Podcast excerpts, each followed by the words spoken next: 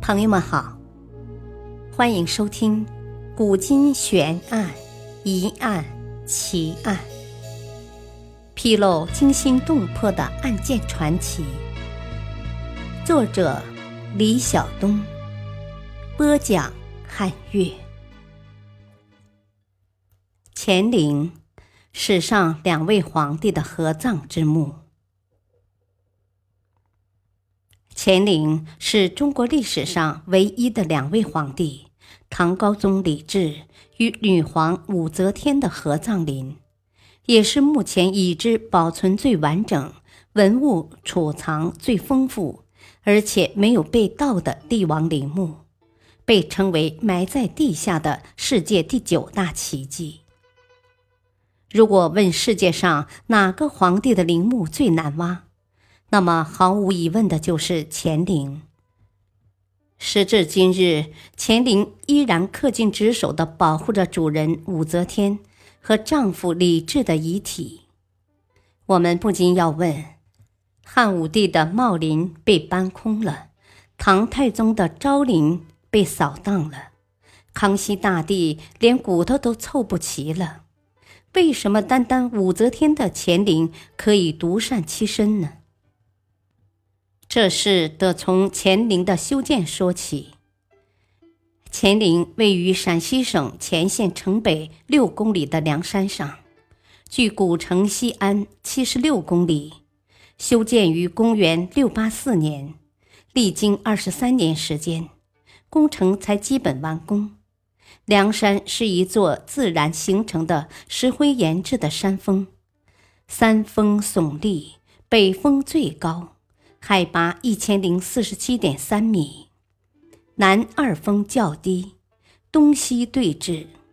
当时群众称为“奶头山”。从乾陵东边西望，梁山就像一位女性的躯体仰卧大地，北峰为头，南二峰为胸。人们常说它是女皇武则天的绝妙象征。唐时的堪舆家风水先生认为，梁山大有利于女主，所以女皇武则天便把梁山选为其父唐高宗和自己百年后的万年寿域。唐高宗病逝后，武则天诏令当时朝野闻名的大术士袁天罡和李淳风，要他们为皇上选块风水宝地。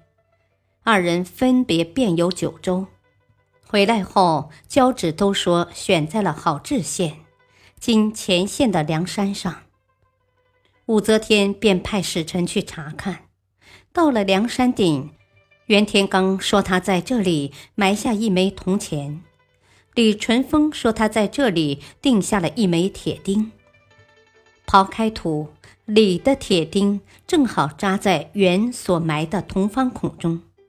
在场的人无不拍手称奇，于是武则天便把陵址选在了梁山，即现在的乾陵。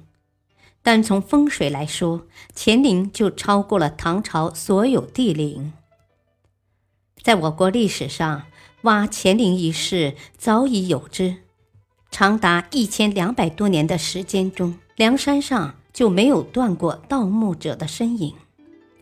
历史上有名有姓的盗乾陵者就有十七人之多，比较大的盗掘活动有三次，但是又都因各种原因中途停止而未盗成功。唐末农民起义，黄巢声势浩大，他动用四十万起义军在梁山西侧挖山不止，只挖出了一条深四十米的黄巢沟。挖走了半座大山，因为军中无饱学之士，不懂乾陵坐北朝南的结构特点，结果因为挖错了方向，终没得手。十载，五代耀州刺史温韬是个有官衔的大盗墓贼，他率领兵丁一股脑掘开了十几座唐陵，发了一笔横财。因为手中有了钱，便驱动数万人于光天化日之下挖掘乾陵。不料挖掘过程中十分不顺，遇到的天气总是狂风暴雨。温涛受了惊吓，才绝了发掘乾陵的念头。民国初年，国民党将领孙连仲率领一团人马，也想学学孙殿英炸慈禧和乾隆墓的样子，在梁山上埋锅造饭，安下营寨，用军事演习做幌子，炸开了墓道旁的三层岩石。最后却也没能捞得半点好处。目前，许多专家认定乾陵是唐十八陵中唯一未被盗掘的陵墓，理由是乾陵墓道完整，而舍弃墓道，从石山腹部另凿新洞入地宫难度很大，目前尚未发现新的盗洞。至于事实是否像人们希望的那样？只有等到打开地宫的那天，才能得知了。武则天是一个善于用时间打败一切的人。她十四岁入宫，先是用十八年时间当上了皇后，然后又用三十五年时间当上了皇帝，死后又用一千两百年时间证明了自己陵墓的坚固以及其魅力的不朽。就连郭沫若先生去世前，都还念念不忘中央批准挖掘乾陵。